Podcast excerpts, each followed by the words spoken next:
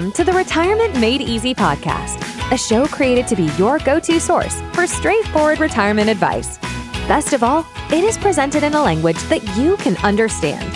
Are you ready for some straight talk on retirement planning without all the fluff? Well, you found the right podcast.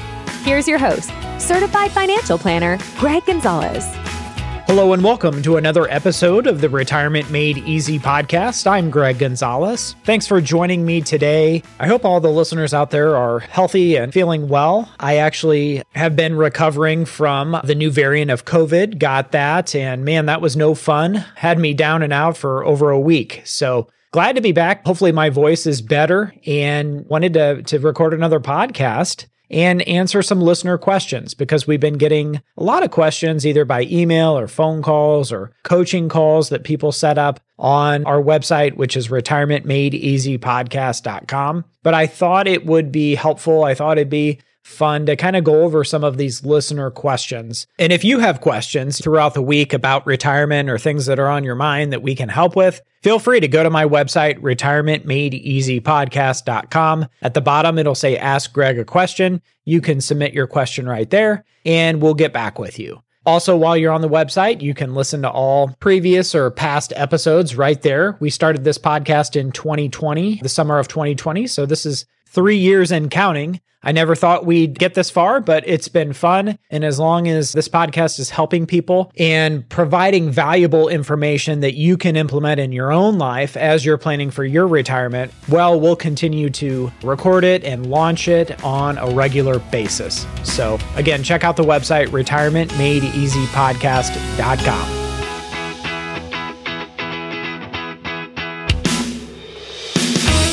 So let's get this episode started and just kind of jump into some questions that we have received over the past few weeks. And these questions come from not only listeners of this podcast, but people that have reached out to us that have maybe seen our Retirement Made Easy TV program, or people who have just found us searching on the web and had questions about their retirement. So these questions are coming from all over different avenues, but a lot of them from listeners of this very podcast. And a lot of times I hear these questions, I'm like, wow, what a great question. That would be a fantastic question to talk about and discuss on the Retirement Made Easy podcast. And I kind of make little sticky notes throughout the week. Hey, talk about this, mention this. So that's how I came up with these different questions and ideas. It's from people like you that have these questions about retirement and they're kind of top of mind. And as a retirement planner, Monday through Friday, and even sometimes on weekends, that's all I do is help people plan for retirement. It's a 30 plus year journey for most people, and we want to make sure that we get it right. So, with that, one of the questions that somebody asked was as we're planning for retirement, how long do we, as retirement planners at, at St. Louis Retirement Advisors, how long do we expect or assume that somebody is going to live in retirement. So, meaning what life expectancy do we assume when we're doing a retirement plan for someone? Is it 90 or 95 or age 100? It's kind of like if you're preparing for a vacation. Well, how much stuff do you pack? Well, how long is the vacation going to be? If it's going to be two days, well, you don't need really to pack a whole lot. But if it's going to be a two week vacation, well, you need to really, really pack and prepare for something like that. You might end up having a lot of luggage. So, for some people, especially the people that retire earlier in life, they might be retired and their retirement years might be longer than they were ever in the workforce. So, I can kind of answer this question. And generally speaking, we look at a 62 year old non smoking couple. And statistically, their what we call joint life expectancy is 30 years. It's 92, meaning in a traditional marriage, the wife, the, women statistically live longer than men. And if you don't believe me, you can ask all the actuaries and life insurance companies and all those people, and they'll tell you, yeah, women outlive their male counterparts. That's just men don't live as long as women statistically, not all the time, not in every single situation. Sometimes you'll see where a husband outlives his wife and is a widower, but generally speaking, more times than not, it's going to be the wife in a traditional marriage who outlives her husband. So, a 62 year old non smoking couple is projected to live 30 years, meaning the wife passes away at age 92. And I know, I know, I know you might be saying, well, my dad passed away at 85, my mom passed away at 86, or whatever it happens to be. Well, you're not your parents, you're not your grandparents. But yes, I do agree that you do need to take that into consideration. In other words, I have a client whose mother is still mowing the grass at 94. Her great grandmother lived until 103. Well, in her scenario, for her retirement plan, her and her husband, we're assuming something past a life expectancy of 92 just because she's in fantastic shape health wise. And like I said, her mother's still doing really, really well in her 90s, mid 90s, and her grandmother lived till over a 100. So for somebody like that, yes, we're going to plan longer than the average life expectancy of 92. So as a baseline, my answer is 92 for the average couple. You have to determine whether you want to be your plan to be more conservative and therefore, well, you might want to have your plan assuming you live until 95 or 98 or something like that. And of course, if you pass away before then, if you just made it till 93 or 94, well, guess what? If your plan looks great with a life expectancy of 98, well, if you happen to pass away at 93, that's just going to mean there's more money left over for kids, grandkids, and causes that you care about. The next question that came up was somebody's brother in law had said, Oh, they told me if you invest in retirement in 60% stocks and 40% bonds, you will be just fine. And everybody should just invest in 60% stocks, 40% bonds, and take a 4% withdrawal, and they'll always be fine. What do you think of this? And so I'm just going to share my opinion on this. So, first of all, I would disagree with this brother in law or brother who stated that everybody needs to invest the same in retirement. I don't think that's a wise decision. And this is why. We're all unique individuals. Our retirement plans are all different. We've all got different amounts of money saved. We all have different retirement visions, is what we call it at my firm. We say, hey, everybody's retirement vision is different. What sounds good to you is not going to sound good to somebody else. And we all have different goals and needs and wants. And a cookie cutter approach is just not feasible, in my opinion. I don't think the listeners of this podcast are going to be best off or going to be happy with the outcome if they just use cookie cutter advice and do what everybody else is doing and kind of use these rules of thumb. So that's just me being honest. I think you need to have a customized approach. Now, with that being said, one of the biggest risks of retirement, this person had asked about the 4% rule and taking a 4% withdrawal from their investments every year of retirement. Well, the sequence of returns risk, if you don't know what that means, it simply means okay, if I'm retiring at a point in time and I'm starting my withdrawals of 4%, let's just use a million dollars. And you say a 4% of a million dollars means I'm taking $40,000 a year in withdrawals. But what if the year when you retire, the market crashes. So not only is your portfolio down, but you have taken a 4% withdrawal. So it's down even more, 4% on top of what it was down. And then let's assume that the market doesn't recover right away. So we can look back at history. It's kind of fun and say, okay, were there bad times for people to retire? And what that means is a 4% withdrawal strategy wouldn't have worked. So the answer is yes, there are were certain periods of time that if you would have retired and you're looking at a 30 year retirement where the cost of living is going up on average two and a half to three percent. So the four percent, the forty thousand dollars that you were taking in this hypothetical example, the next year you're going to need to take more than that because your cost of living went up. And what do I mean by the cost of living? Well, your grocery bill, utility bills, the cost of insurance goes up over time. Property taxes go up over time. Just even the cost of registering your vehicle goes up over time, the license plates and the sticker fees. So that's why I'm just not a big fan of kind of cookie cutter ideas that might not work for everybody. I think a better approach is to say,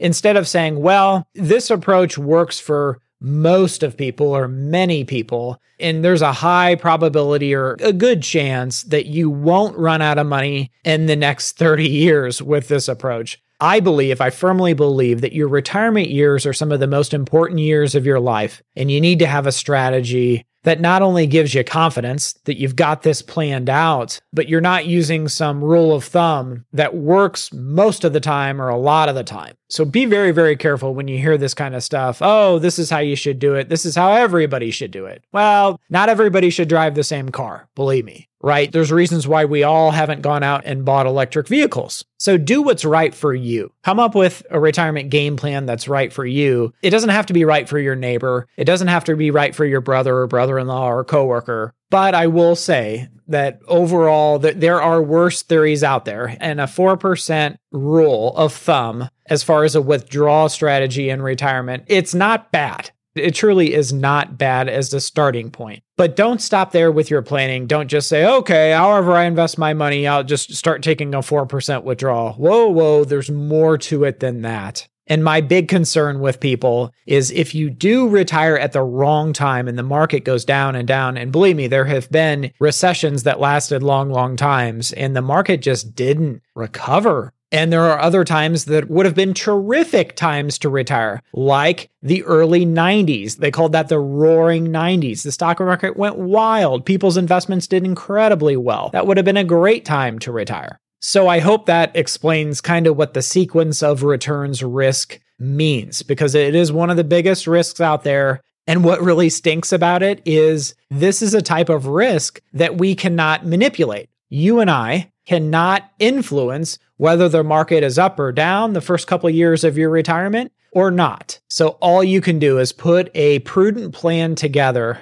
that accounts for the possibility of the market not doing well those first few years of retirement. So you can kind of address that before it happens if it were to happen and say, okay, what if we went into a bad recession and the next four years the market really tanked or didn't do well? Well, that way at least you prepped or you planned ahead and you've got a game plan. The next question I got was they seem to have different savings or investment accounts at all these different firms. So they were working with an insurance agent, they were working with a stockbroker, they were working with a guy who did retirement planning and helped with their old 401k. So they had all these different, I guess, accounts, investment accounts, and there was no coordination in my eyes, what I was looking at was like the financial junk drawer. Do you have a junk drawer? When I was growing up as a kid, my mom would just throw pens and rubber bands and all the kind of stuff. And that would be kind of our junk drawer. It was in our kitchen.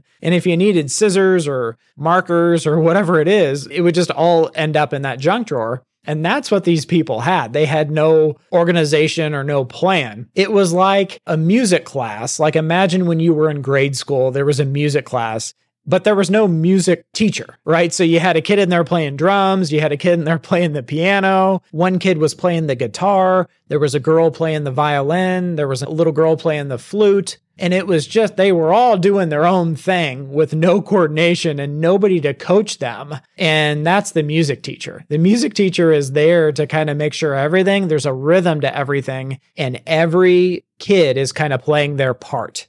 So their question was, what do I see as the biggest gaps in their retirement plan? And do I think it's a good idea to leave everything where it is at the different companies, an insurance company, the brokerage outfit? And so my best advice for them was, hey, you need a plan and you need some kind of coordination here. And pick one. Pick one of these different firms, and they're all nice firms. So pick one advisor that is going to be willing to step up to the plate and be the coach or be the quarterback and say, hey, let's put a game plan together here and let's consolidate everything down so we know where everything is, what it's worth, and where it's headed. And all the different accounts, savings, they have to work in coordination with the plan, not separate from the plan. And it was interesting because they said, well, the insurance person was our old neighbor, and the stock guy, we knew him from church. And the guy who ran the 401k, well, his daughter was in softball with our daughter. And believe me, I get all that. You don't want to hurt anybody's feelings, but this decision is not personal. It's not that they're a bad person. You're not saying, oh, you're a jerk. We're wanting to move our account.